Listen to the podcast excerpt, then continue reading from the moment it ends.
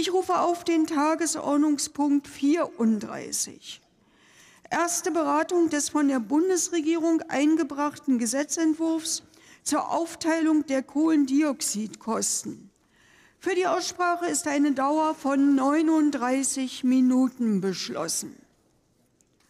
Wir warten einen Moment, bis alle ihren Platz gefunden haben.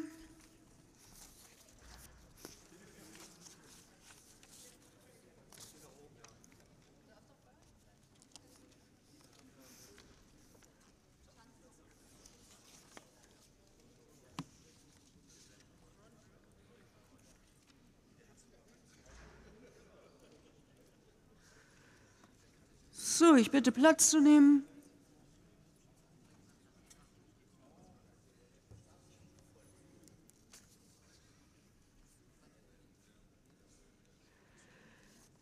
Ich eröffne die Aussprache. Für die Bundesregierung hat die parlamentarische Staatssekretärin Kisseltepe das Wort.